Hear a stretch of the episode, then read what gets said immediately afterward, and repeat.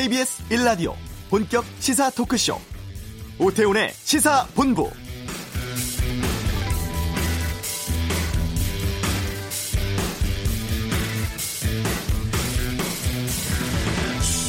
네, 오늘 7월 17일 대한민국의 헌법 제정을 축하하는 제71주년 제헌절입니다. 이 태극기를 다는 5대 국경일입니다만 공휴일은 아니죠. 주 5일제가 도입되면서 근로시간 감축을 고려해서 2008년부터 공휴일에서는 제외됐습니다. 쉬는 날은 아닙니다만 우리 국민 모두의 권리와 가치가 규정된 뜻깊은 날입니다. 무더운 날씨 속에서 힘들고 바쁜 일상 살아갑니다만 오늘 한 번쯤은 우리 헌법에 또 민주주의의 가치를 되새겨보는 것, 의미 있는 일일 것 같습니다. 오태훈의 시사본부, 강제징용 배상 문제를 3국 중재위 통해 논의하자는 일본의 요청에 대해서 어제 청와대가 거부 의사 밝혔습니다. 또 국회에서는 청와대 핵심 인사와 여당 지도부가 만나서 일본 수출 규제 문제에 대한 회의를 가졌는데요. 잠시 후 이슈에서 당청회의에 참석했던 윤호중 민주당 의원과 말씀 나누겠습니다. 이번 주 한반도는 코너에서는 북미 간 실무협의 진행 상황 살펴보고요. 2부 아는 경찰, 두 건의 성범죄를 다루겠습니다. 성폭행 혐의로 구속된 배우 강지환 씨와 DB그룹 전 동부그룹 김준기 전 회장의 가사도우미 성폭행 혐의에 대해 살펴보겠습니다. KBS 라디오 오태훈의 시사본부 지금 시작합니다.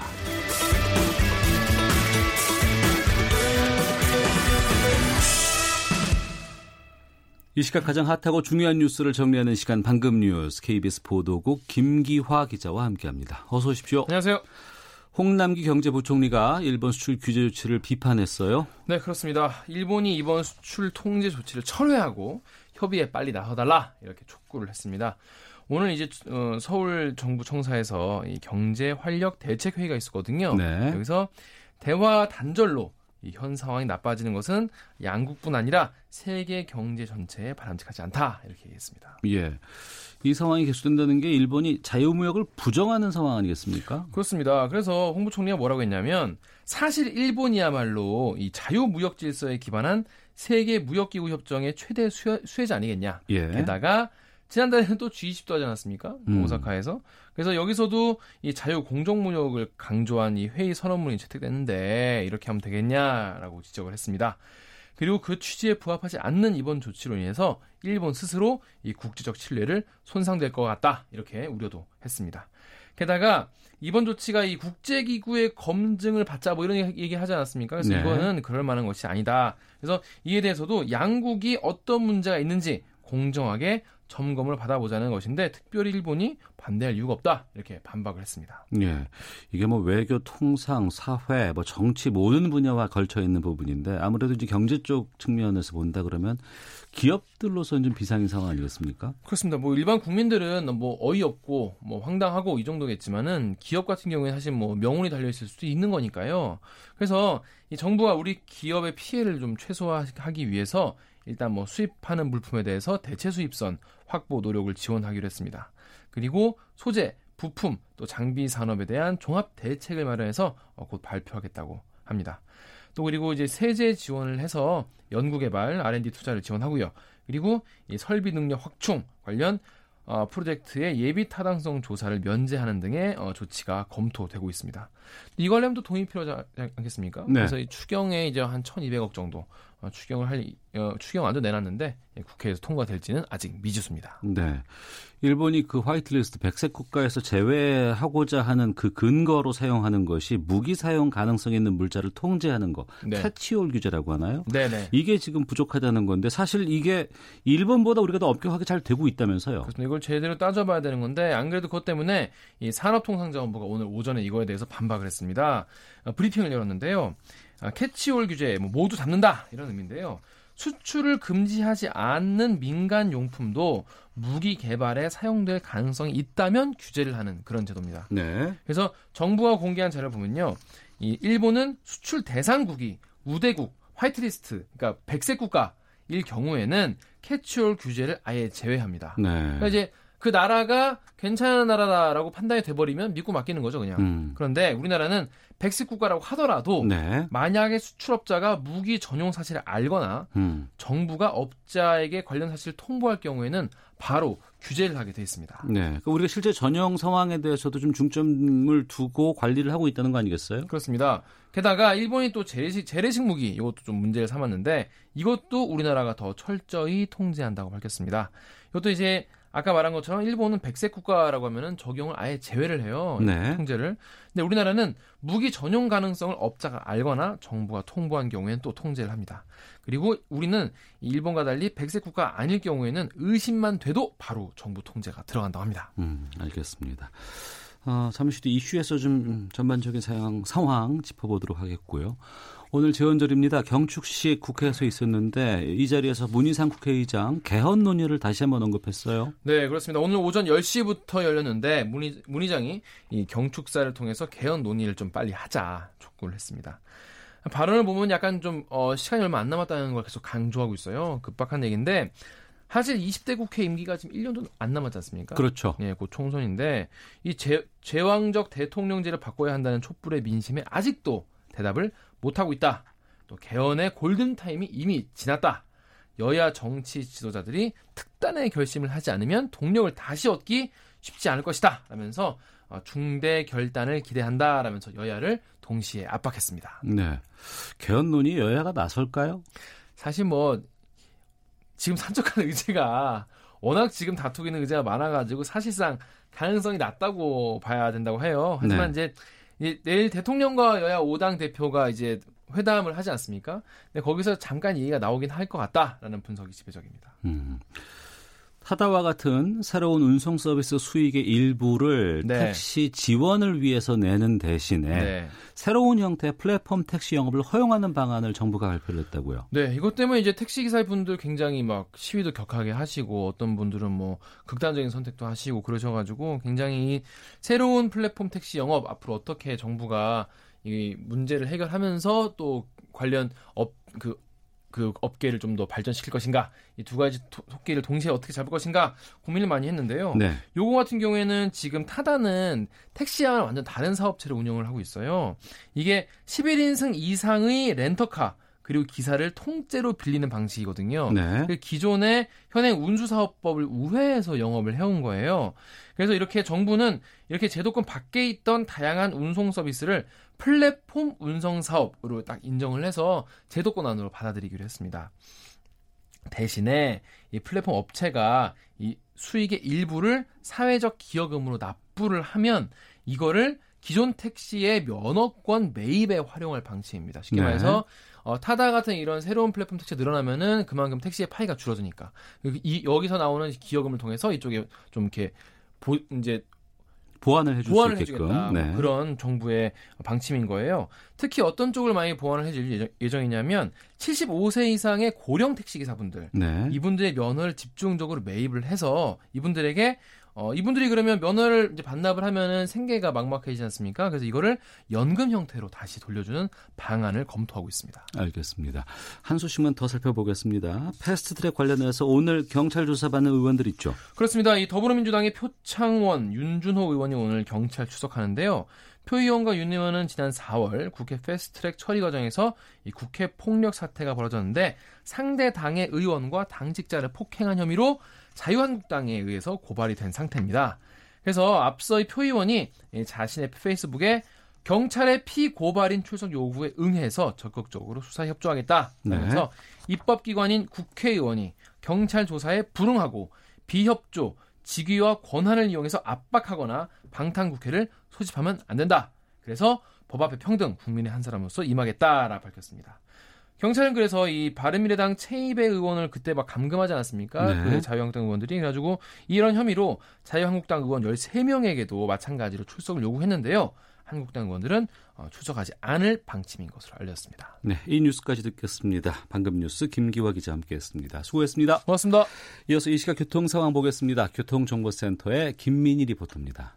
네, 도로 위로는 작업 구간이 많습니다. 작업 구간을 앞두고는 갑자기 차로 변경을 하는 차량들이 많기 때문에 전방 주시 잘하시고 감속 운전하셔야겠습니다.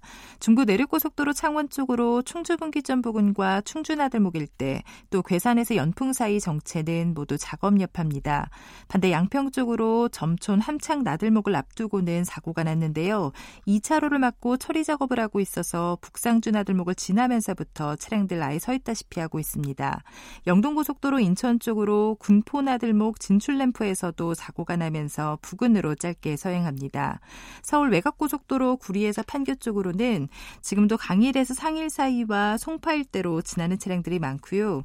이후 판교를 지나 일산 쪽으로 청계유금소 부근에서는 작업 여파받아 속도 줄여 지납니다.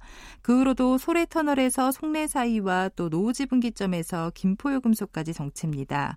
그 밖에 서울시내 서부간선도로 안양 쪽으로 광명대교에서 철산대교 사이에서는 2차로를 막고 작업을 하고 있어서 고척교 이전부터 정체 심합니다. KBS 교통정보센터였습니다.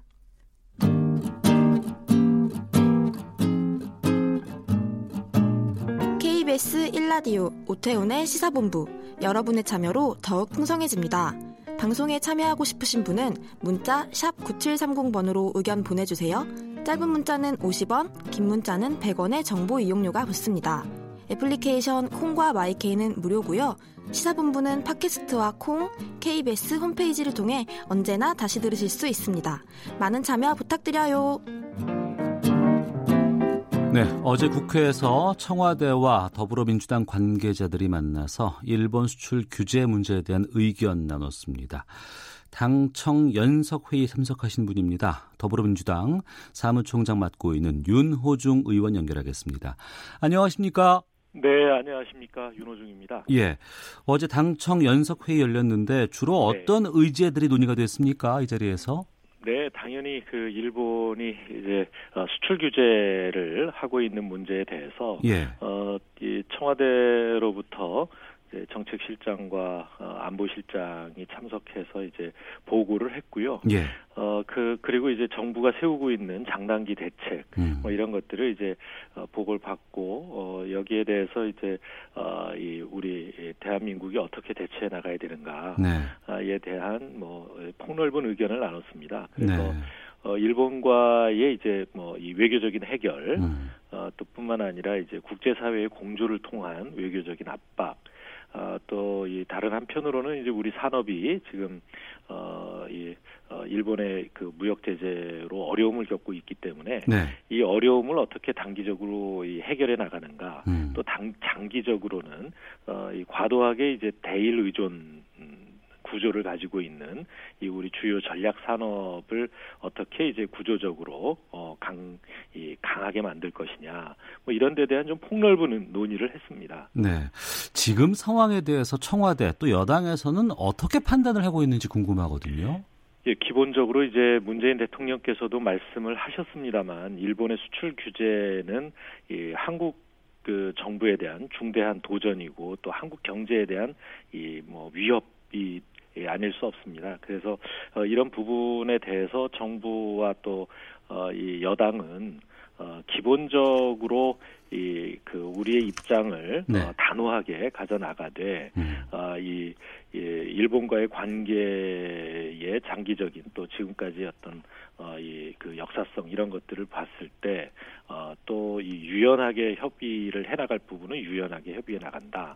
뭐 이런 입장이고요. 이번 일본의 제재 조치가 우리 경제에 어느 정도 영향을 미칠 것인가라고 하는 데 대해서는 여러 가지 시나리오가 있어서 굉장히 이제 그 영향이 클 것이다라고 하는 그런 분석도 있고 또 반면에 충분히 이겨낼 수 있을 정도다라고 하는 분석이 있습니다만 어떤 경우가 됐든 우리 정부와 여당이 국민과 함께 이러한 위기를 잘 극복해 나가자는 그런 입장이었습니다. 예, 지난 4일로 알고 있습니다. 반도체 소재 관련 수출 규제 품목 3개 품목에 대해서 지금 규제가 들어온 상황이고 그 이후에 구체적인 또 다른 뭐 규제가 나온 것은 아직 확인 되는 건 없는 것 같은데 뭐 추가 제재 준비하고 있다는 설도 들리던데 어떻습니까? 네, 뭐 추가 제재라고 한다면 지금 이제 7월 2일자로인가요? 7월 1일자인가? 그 일본 정부가 우리 그 한국에 대한 화이트리스트를 제외하는 예.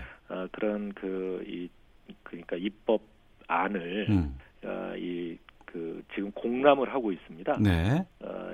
그런 공람 절차에 들어가 있기 때문에 뭐 이게 이제 이번 달 24일까지 공람 기간이 끝나고 나면 네. 뭐 어떤 방식으로든 결정을 하게 될 텐데요. 일본 정부가 그 시점은 언제가 될지 모르겠습니다만 일본 가기에서 어떤 결정을 하느냐 이걸 좀 주시하고 있고요. 네.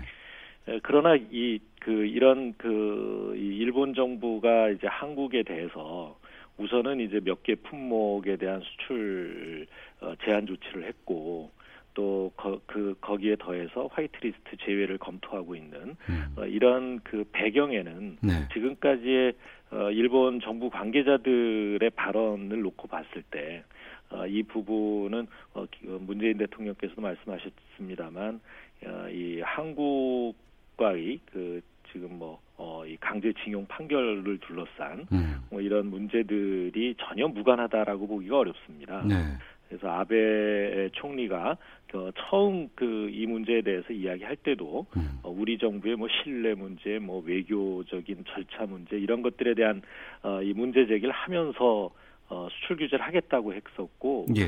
그 이후에 이제 뭐 이게 자칫하면 한일 청구권 협정에서 외교적인 해결을 하도록 돼 있는데 네. 이걸 경제 문제로 경제 갈등으로 무역 규제로 풀려고 한 것에 대해서 이게 이제 한일 협정 자체를 위반했다는 지적을 받을 수 있게 되자 화급히 북한에 대한 네.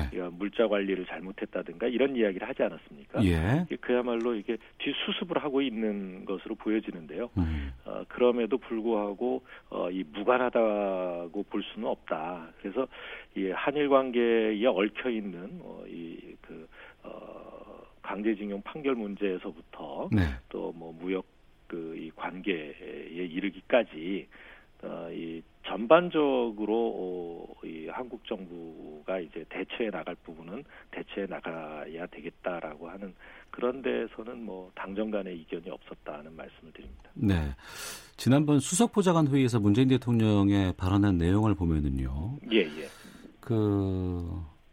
양국 관계 발전의 역사에 역행하는 대단히 현명하지 못한 처사라는 점을 먼저 지적합니다. 네네. 일본 정부는 일방적인 압박을 거두고 이제라도 외교적 해결의 장으로 돌아오길 바랍니다. 네네. 상당히 단호하고 강경한 표현을 쓰셨어요. 그런데 또 그 다음에는 우리가 제시한 방안이 유일한 해법이라고 주장한 바는 없다. 피해자들의 공감을 얻을 수 있는 합리적인 방안을 함께 논의해보자. 이런 말도 있었는데 이 합리적인 방안이 어떤 것들이 거론될 수 있을까요?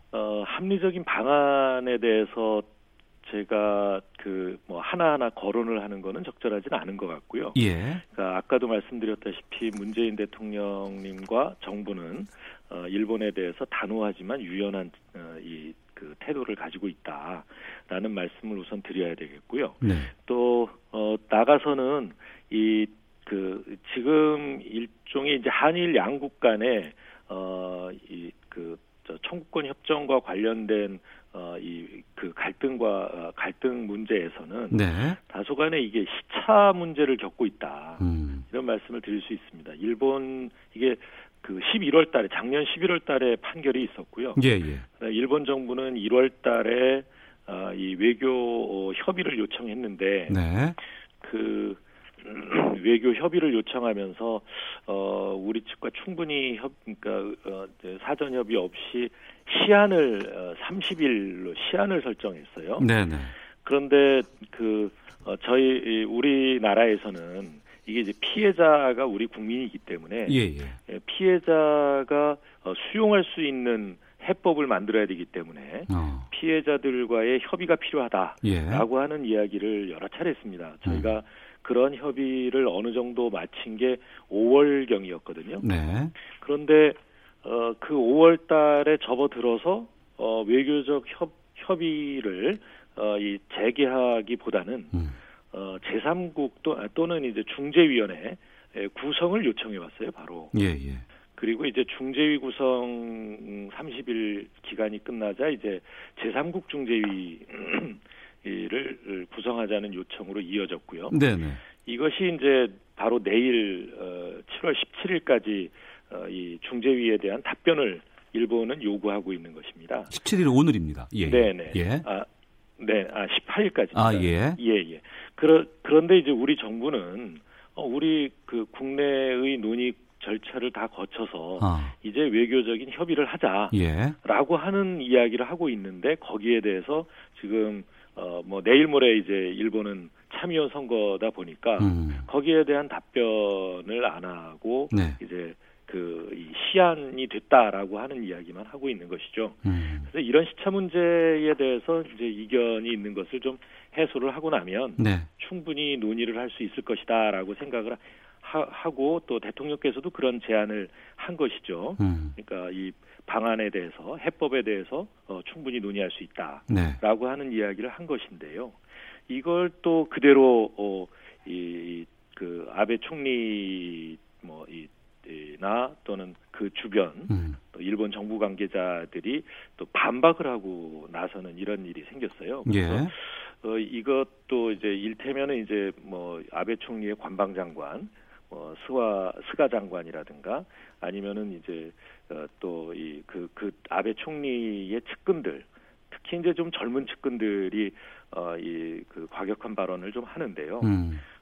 특히 총리실에서 일본의 외무성이라든가 경제산업성을 제쳐두고 직접 나서서 이제 이 한일 간에 이런 그 특히 국가 원수께서 하신 말씀에 대해서 즉자적으로 이렇게 대응을 하는 이런 그 이 방식으로 나온 것에 대해서 대단히 좀 유감스러운 일이고요. 예.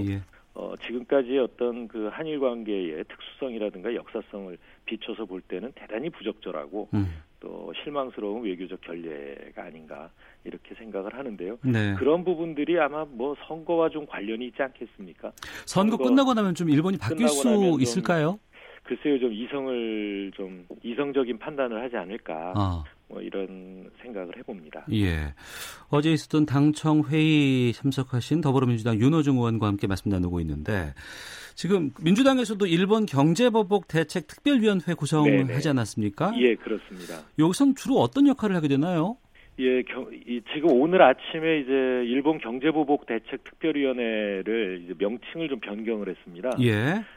일본 경제 침략 대책 특별위원회. 보복을 침략으로 바꿨군요. 예. 그렇게 해서 이제 지금까지 좀 말씀드린 이런 그러니까 외교적인 노력뿐만 아니라 특히 이제 한국의 산업이 겪게 될 여러 가지 어려움 이런 것들을 극복하기 위한 방안들을 또 만들어 나갈 거고요. 또 그뿐만이 아니라 이제 그런 어려움에 대해서 이제 국민들께 직접 호소도 하고 그래서 지금이야말로 이제 내일 5당 대표와 대통령께서도 회동을 하시는데요. 예. 여야가 지금 정쟁으로 소일할 것이 아니라 이 시급히 그러니까 초당적인 노력이 필요하고 또 경제 침략에 대한 그 대책을 세우기 위한 대책 예산이 지금 만들어지고 있는데요. 그래서 이 지금 그 추경 예산을 시급히 그 수정을 해서라도 빨리 통과시켜서 이런 그 대책 마련에 이 만전을 기할 수 있도록 하자 이런 관련된 역할 이런 것들을 또 해나갈 것입니다. 예, 국회에서 추경안 지금 19일 처리하는 것으로 예정돼 있는 것으로 알고 있습니다. 네, 그렇게 합의가 이루어졌었는데 지금 본회의 일정을 지금 못 잡고 있는 것이 문제입니다. 예, 시급히 여야 간에 이 합의를 해서 이 그 일본 무역 규제에 대한 이 대책 예산까지 포함해서 추경을 통과시켜야 되지 않나. 그것이 이제 국회로서 의무를 다하는 것 아닌가 생각합니다. 예, 현재 추경이 8조 규모로 알고 있는데 일본 문제로 추경을 더 늘린다고 하면은 그 규모는 어느 정도로 예상하십니까? 8조는 아니고요. 예. 그러니까 그 6조 7천억 정도고요. 아, 예. 더해서 이제 예산 외에 기금이라든가 이런 것들을 재정 효과까지 하면 8조 규모인데요. 네. 예, 거기에 약 한 3천억 정도의 그 예산을 증액하려고 하고 있습니다. 예, 그러면 그 내일 있을 문재인 대통령과 오당 대표 회동 자리에서도 이 추경 처리에 대한 것들이 좀 얘기가 나오겠네요. 예, 그런 말씀이 나오는 거는 당연할 거고요. 예. 조속히 처리하는데 여야 대표들께서 합의를 해주시면 국민들께서 좀 더 이 정치권과 국회에 대한 기대가 높아지지 않을까 생각합니다. 알겠습니다. 여기까지 말씀 듣겠습니다. 고맙습니다. 예, 네, 감사합니다. 네, 지금까지 더불어민주당의 윤호중 의원이었습니다.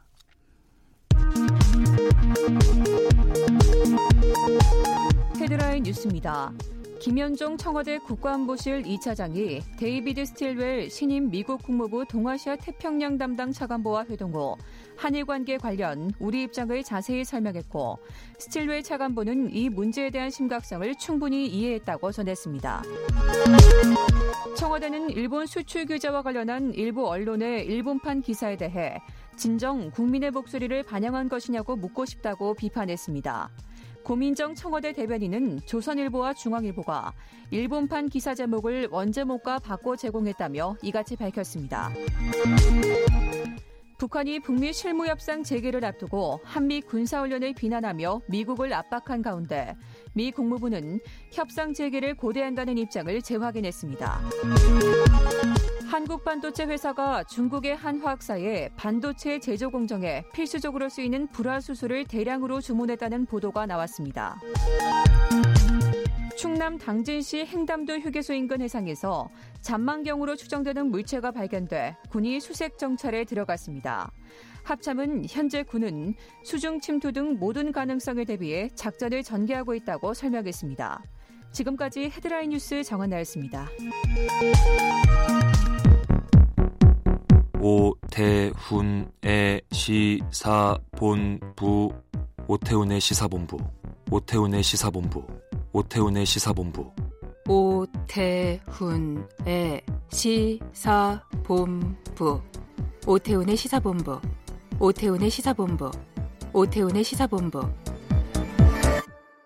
네, 한 주간의 한반도 정세를 분석해보는 시간, 이번 주 한반도는 오늘은 아산정책연구원 신범철 안보동해센터장 연결해서 말씀 나눠보겠습니다.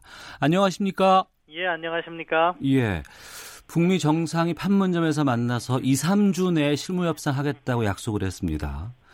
2, 3주면 거의 이번 주가 2, 3주 끝나는 시기 같은데 북미 실무협상은 언제쯤 재개될 것으로 전망하세요? 예, 지금 북미 양측에서 나오는 이야기를 보면 조금 지연될 것 같아요. 예. 기본적으로 말씀하신 것처럼 6월 30일 기준으로 2, 3주면 이번 주가 3주가 끝나는 그런 기간인데, 예. 미 측에서는 계속해서 북한에 대해서 실무협상을 타진하고 있는 것 같아요. 네. 그 발표를 보면. 그런데 북한이 거부를 하는 그런 과정에 있고, 트럼프 대통령도 그런 인식하에서 시간이 급한 것이 아니다 이렇게 이야기하는 상황인 것 같습니다. 네, 정상 간의 약속을 했는데 특히 북한 같은 경우에는 김정은 위원장의 약속은 지키는 게 보통 일반적인 것 같은데 북한이 답을 하지 않는 이유는 뭐라고 보세요? 아무래도 조금 더 유리한 협상을 하기 위한 기싸움을 하고 있다 이렇게 봐야 될 것 같아요. 예. 북한에는 여론이라는 게 없잖아요. 네. 미국은 대신에 여론이 있는 거고 당초 발표된 것보다 시간이 지연되면 북한은 내부적으로 전혀 문제가 없지만 미국은 지금 국내적으로 계속해서 질문을 받고 또 민주당에서 공격을 받고 그렇기 때문에 트럼프 행정부로서는 실무협상을 해야 되는 그런 부담을 갖는 거죠. 네. 그 과정에서 조금이라도 북측에 유리한 협상을 하기 위해 북한이 시간을 지연하는데 이게 사실은 이번만 그런 게 아니라 북한하고 네. 협상을 하다 보면 늘 있는 일이기 때문에 우리도 이것을 지켜보면서 너무 잘못 가고 있다 그럴 필요는 없는 것 같고요. 예. 다만 북한의 의도가 그러하니까 그렇다고 해서 우리가 양보할 걸 또 양보해서는 안 된다. 이런 식으로 조금 여유를 가지고 이렇게 협상에 임하는 것이 바람직하다고 생각해요. 네. 지난 2월 하노이 회담 때 이미 기준들은 나온 것 같습니다. 그 기준에 더해지는 것인지 아니면 일정 정도의 변경이 있는 것인지 이런 부분인 것 같은데 이 부분은 어떻게 보세요? 예, 뭐 미측에서 유연하게 나가자 뭐 이런 이야기들을 많이 하고 있어요. 예. 그런 것을 보면 당초 하노이를 돌이켜 보면은 미국은 영변 플러스 알파를 이야기한 거고 북한은 제재의 실질적인 부분을 다 해제해달라 이렇게 했는데 네. 이것이 너무 크면 그거보다 줄이는 방향으로도 갈 수 있겠죠. 그래서 영변 정도로 하고 제재는 부분적. 뭐 이렇게 줄이던가 아니면은 최근 미국에서 이야기 나오는 것처럼 뭐 북한이 핵 능력을 동결하고 일정 부분 보상을 하든가 아니면 미국에서 근본적으로 원하고 있는 비핵화 개념이라든가 로드맵 이런 부분에 합의를 하든가 뭐 여러 가지 아이디어는 다 낼 수가 있는데 네. 지금 당장 뭐 실무 협상이 진행이 되지 않다 보니까 어떤 방향으로 가는지는 정확히 파악하기가 어려운 상황입니다. 네. 그런 가운데 몇몇 보도가 좀 나오고 있는데요. 한번 좀 들려드리겠습니다.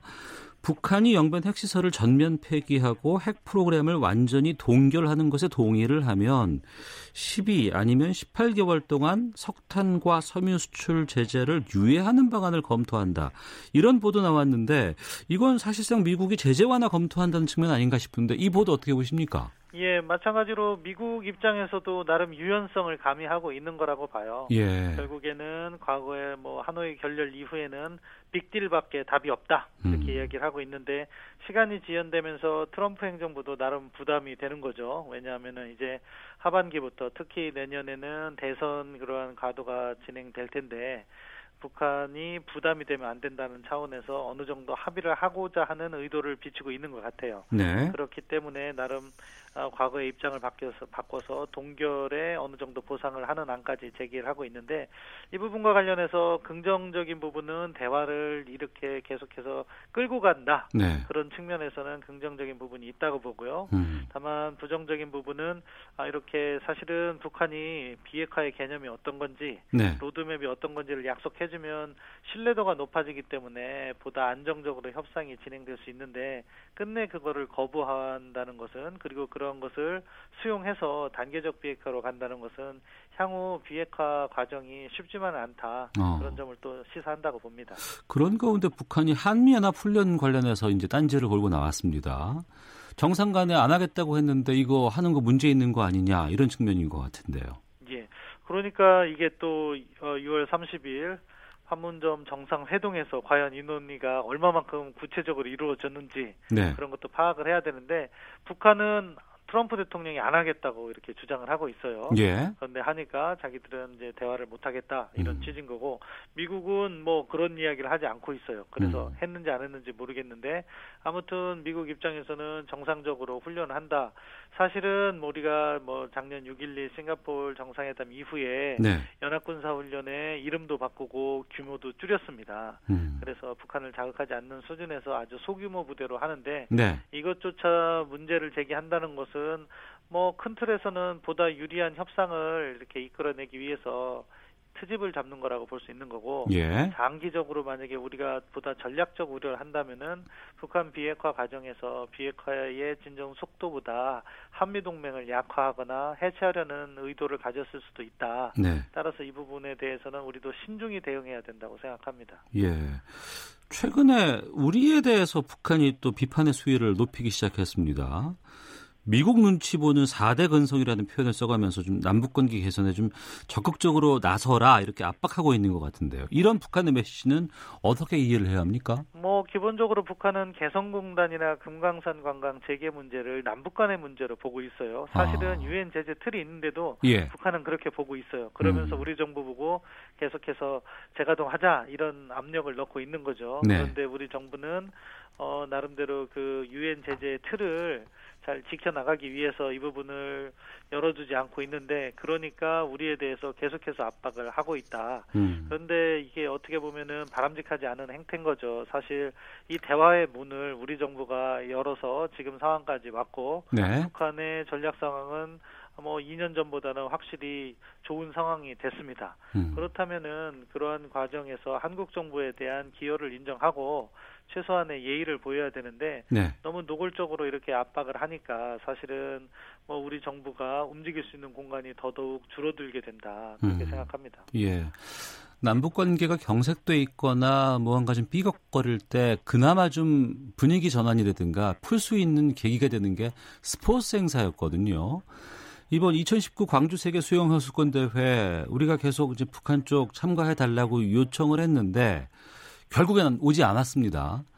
왜 참가하지 않았다고 보세요? 뭐 좀 아쉬운 부분이에요. 사실 예, 예.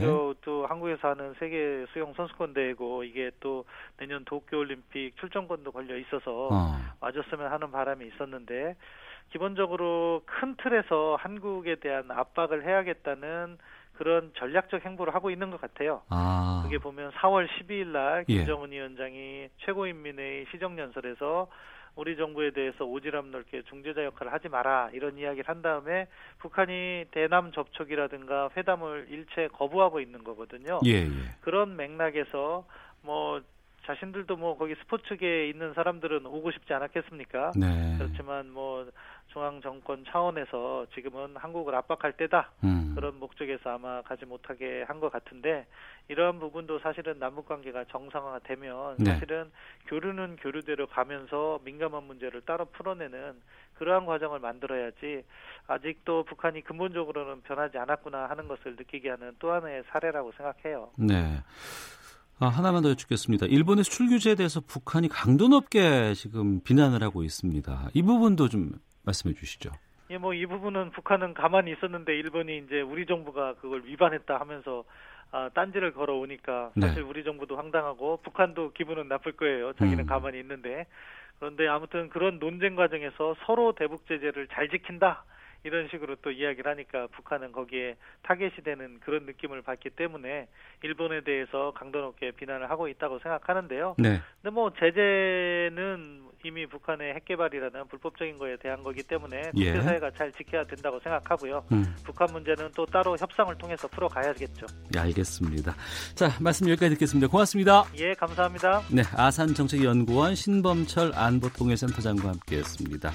잠시 후 2부 아는 경찰 배우 강지환 씨, 또 김준기 전 DB그룹 회장의 성폭행 사건 다루도록 하겠습니다. 뉴스 들으시고 2부에서 뵙겠습니다.